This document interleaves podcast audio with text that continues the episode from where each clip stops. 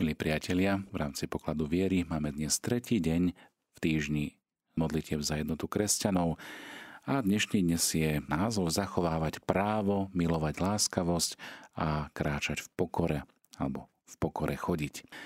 Biblické čítania, ktoré sú vybraté na dnešný deň, tak sú z úrivku zo je to kniha proroka Micháša, 6. kapitola, 6. až 8. verš a potom je to Markovo Evangelium 10. kapitola, 17. až 31. verš. Tak sa pozrime spoločne na knihu proroka Micháša. Micháš hovorí o pravej nábožnosti. S čím mám predstúpiť pred pána? Skloniť sa pred Bohom výsosti. Mám prísť pred Neho s celopálmi? S jednoročnými teliatkami?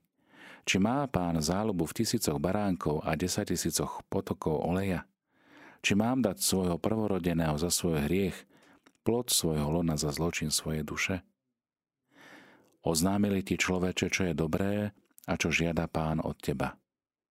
Zachovávať právo, milovať milosrdenstvo a pokorne chodiť so svojím Bohom. Milí priatelia, my, nie ja. Prorok upozorňuje ľud, čo znamená vernosť Božej zmluve. Pán ti oznámil, čo od teba žiada. Len zachovávať právo, milovať láskavosť a v pokore chodiť so svojím Bohom. V biblickej hebrečine sa zachovávanie práva a láskavosť, milosrdenstvo navzájom nelíšia, ani si neprotirečia. V skutočnosti sú to spojené e, vlastnosti do jedného slova, tzv. myšpat – Boh nám ukázal, čo je dobré a žiada od nás, aby sme zachovávali právo, milovali láskavosť a pokorne chodili s Bohom. Chodiť alebo kráčať v pokore s Bohom znamená kráčať po boku druhých. A preto nejde len o jednotlivca, o moju cestu, o moju lásku. Je to naša cesta, naša láska, ktorou je Boh. Láska, ku ktorej nás Boh pozýva, je vždy láskou, ktorá nás zhromažďuje do spoločenstva. Takže my, nie ja. A toto poznanie má veľký význam pre spôsob, akým zachovávame právo. Ako kresťania konáme spravodlivo, aby sme vo svete svedčili o prítomnosti Božieho kráľovstva, aby sme tak pozvali aj iných prebývať v tejto láskavej Božej prítomnosti a dobrote. Božom kráľovstve sme všetci rovnako milovaní ako milované Božie deti. A ako Božia cirkev sme všetci povolaní milovať sa navzájom ako bratia a sestry, súrodenci a pozývať aj ostatných do tejto dynamiky Božej lásky. Preto zachovávať právo, milovať láskavosť a pokorne kráčať s našim Bohom. Toto je pre všetkých kresťanov výzva, aby spoločne vydávali jednotné svedectvo o Božom kráľovstve v našich komunitách. Zapamätajme si, my, nie ja, Oče náš. Tak sa modlíme aj ako všetci kresťania, všetci pokrstení. Prihovárame sa k Bohu, ktorý je našim Otcom. Samozrejme, ľudské skutky a ich následky, to je jedna zo závažných tém, v živote. Môžeme si klásť otázky, aké dôsledky bude mať to, čo robím ja, čo robia iní ľudia. V čom záleží a aká veľká je zodpovednosť za to, čo robíme, alebo aj za to, čo nerobíme, kedy zanedbáme dobro. Je náš životný údel naplnený následkami skutkov dobrých alebo zlých, ktoré konali naši rodičia a ostatné generácie? Ako treba chápať šťastie a utrpenie? Toto je niekoľko otázok, ktoré sú nám blízke a ktoré boli blízke aj pokoleniam pred nami. Ak sa pozrieme na knihu ďalšieho proroka starozákonného Ezechiela, tak v 18. kapitole je venovaná celá tejto téme. A o tejto téme sa hovorí aj na mnohých iných miestach v Svetom písme. Upriamen teda pozornosť na jednotlivé mienky ľudí, ktorí sa o týchto otázkach v Biblii spomínajú a všimnime si aj korekcie, rôzne opravy, ktoré k týmto mienkam podáva Božie slovo. V katechizme sa citujú slová z Možišových kníh. Ja som pán tvoj Boh. Boh, ktorý trestám neprávo z otcov na synoch do 3. a 4. pokolenia, tí, ktorí ma nenávidia a preukazuje milosť tisícom, ktorí ma milujú a zachovávajú moje prikázania. Podľa týchto slov dôsledky a následky toho, čo rodičia robia, ako žijú alebo ako sa správajú, neostávajú obmedzené iba na rodičov, ale zasahujú aj deti a ďalšie pokolenie, generácie.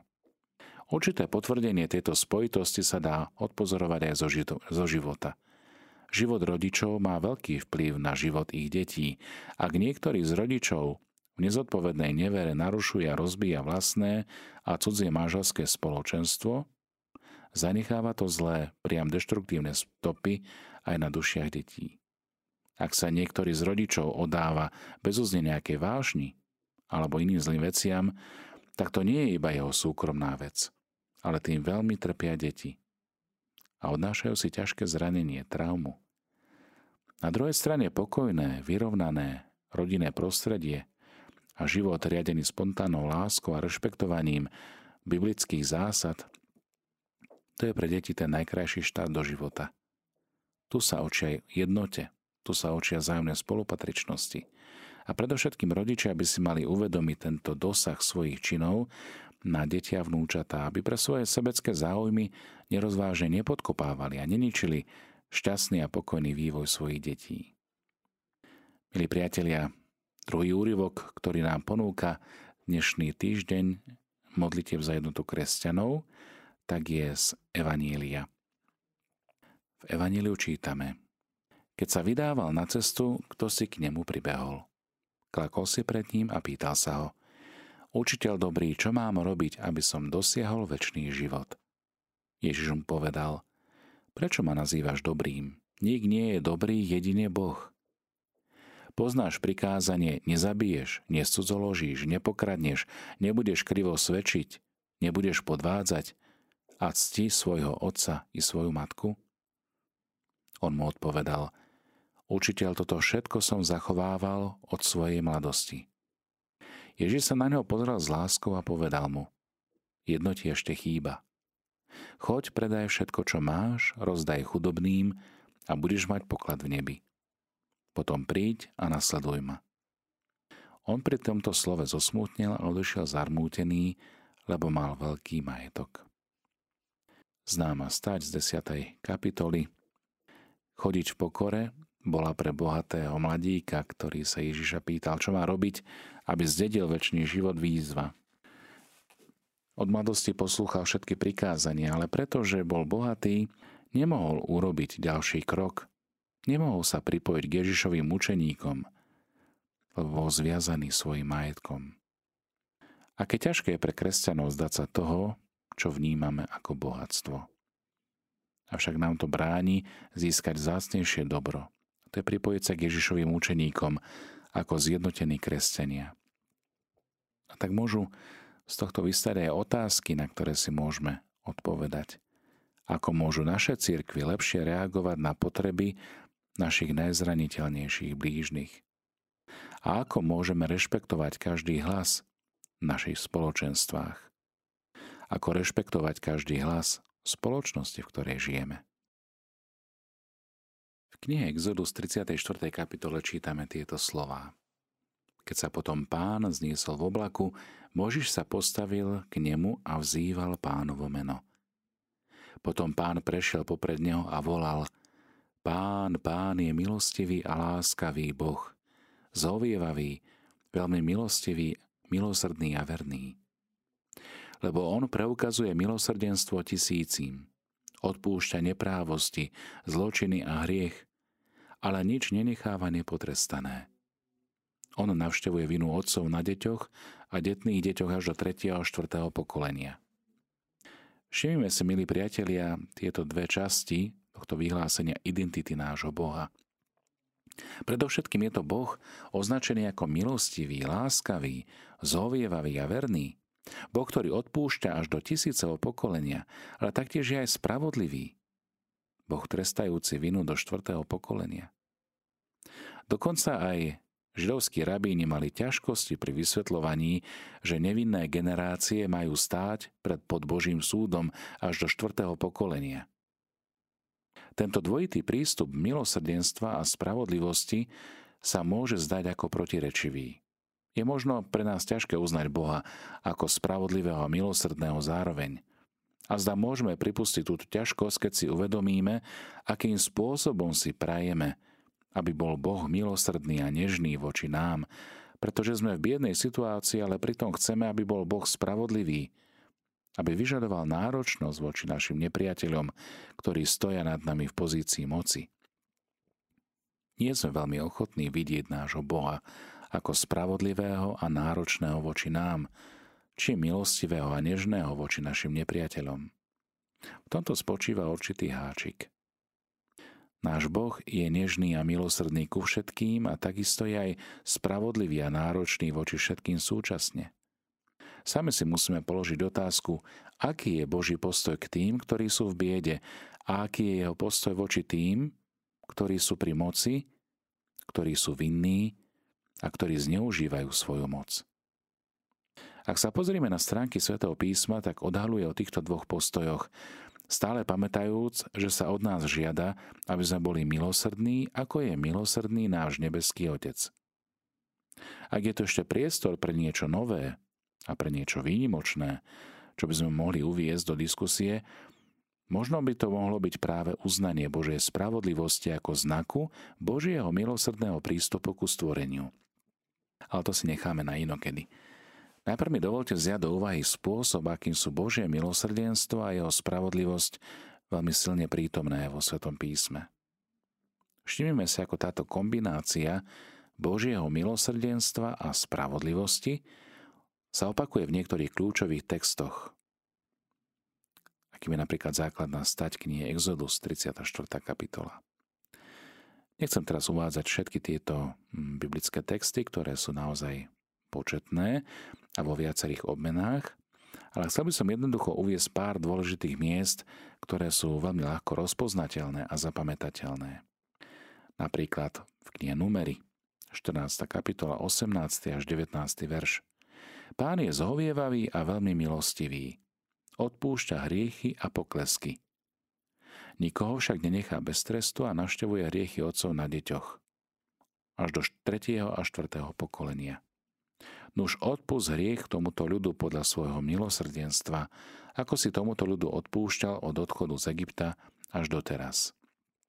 Nie vždy, milí priatelia, je kombinácia milosrdenstva a spravodlivosti taká jasná. Občas Božie milosrdenstvo stojí osamotene, bez odvolania sa na spravodlivosť práve tak, ako sa téma Božej spravodlivosti môže vyskytovať oddelenie od Božieho milosrdenstva. Známy 103. žalm čítame milostivý a milosrdný je pán, zhovievavý a dobrotivý nesmierne. Nevyčíta nám ustavične naše chyby ani sa nehnevá na veky. Nezaobchádza s nami podľa našich hriechov, ani nám neodpláca podľa našich neprávostí. Lebo ako vysoko je nebo od zeme, také veľké je jeho zľutovanie voči tým, čo sa ho boja. A ako je vzdialený východ od západu, tak vzdialuje aj od nás našu neprávosť.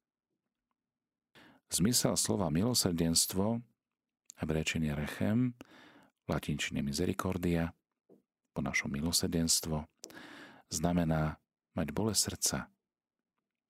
Hebrečine je viacero slov, ktoré sa používajú na označenie Božieho milosrdenstva, nehy a zľutovania. Pán je milostivý, El Rachem, a je láskavý, zhovivavý a veľmi milosrdný a verný lebo on preukazuje milosrdenstvo tisícim. Odpúšťa neprávosť, zločiny a hriech.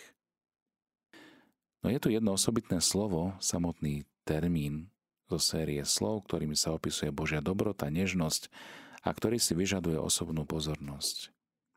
Boh je milosrdný. Základ slova rechem znamená lono, teda miesto, kde sa formuje nový život, aby bol privedený k pôrodu. Z tohto dôvodu aj sila významu Božieho milosrdenstva spočíva práve v tejto motivácii Boha tvoriť a nanovo utvárať podmienky pre život. Osobitne pre tých, ktorí zápasia so životom a ktorí trpia alebo sú znevýhodňovaní. Preto aj latinský termín misericordia, slovné spojenie milosrdný, milý srdenstvo, milosrdenstvo, znamená misericordáre, čiže dať srdce tomu, ktorý je v biede. Vyjadruje tiež myšlienkou Božo milosrdenstva ako o materinskej túžbe darovať nový život. Podobne ako je to v hebrečine. Rechem. Dokonca Aj toto slovíčko sa používa takisto pre nežnosť a otcovskú lásku. Hoci to slovo je výrazne založené na obraze lona, kde vzniká nový život. Teda ako sa otec zmilúva rechem nad deťmi, tak sa pán zmilúva rechem nad tými, čo sa ho boja. Milí priatelia, prežívame týždeň modlitiev za jednotu kresťanov a práve toto je tiež dôvod, ako sa zamerať na spravodlivosť, na rozmer nežnosti, stálosti, ale tiež aj na to, ako reagovať na potreby našich najzraniteľnejších blížnych. Ako môžeme rešpektovať každý hlas tohto človeka, ktorý je na kraji záujmu spoločnosti. Ako môžeme rešpektovať hlas našich spoločenstvách, komunitách, cirkvách, Milí priatelia, je pozoruhodné vidieť, ako umenie, a v tomto prípade aj literatúra a kinematografia sklbila dôležitosť Božieho milosrdenstva a spravodlivosti pre porozumenie ľudským postojom, ktoré čelia životným výzvam. Je sú také dva filmy, ktoré ma oslovili a ktoré pre mňa osobne predstavujú veľmi dramatickú situáciu práve milosrdenstva. Prvým z nich je sfilmovaný román od Viktora Iga Bedári, ktorý poznáme ako filmový muzikál a tiež aj vo viacerých filmových podobách. Hlavná postava Jean Valjean opúšťa väzenie a hľadá pomoc v dome istého pokorného francúzského biskupa. Biskup ho pozýva na večeru a stráviť noc u neho. Na nevôľu svojho správcu domácnosti, ktorý sa obáva tohto robustného človeka, Jean Valjean utečie počas noci s ulúpeným strieborným náčiním, ale dolapí ho polícia, ktorá spozná strieborný príbor a skoro ráno privedie utečenca k biskupovi, aby identifikoval zlodeja.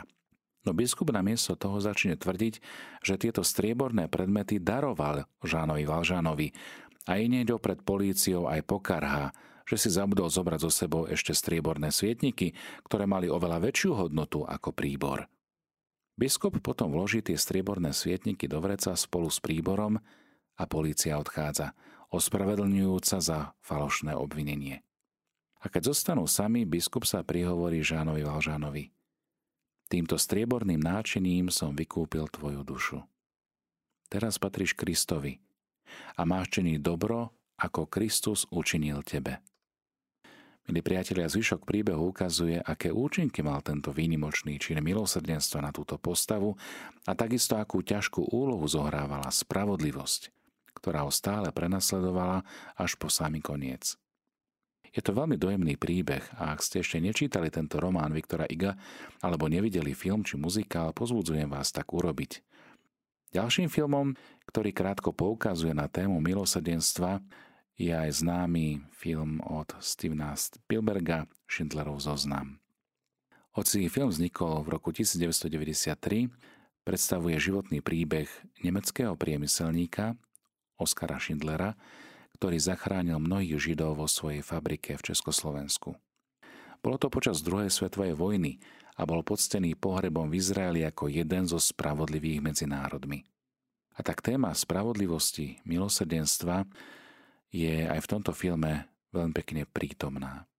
Vo filme sa pán Schindler zapája do diskusie s jedným SS dôstojníkom a rozpráva mu nasledujúci príbeh.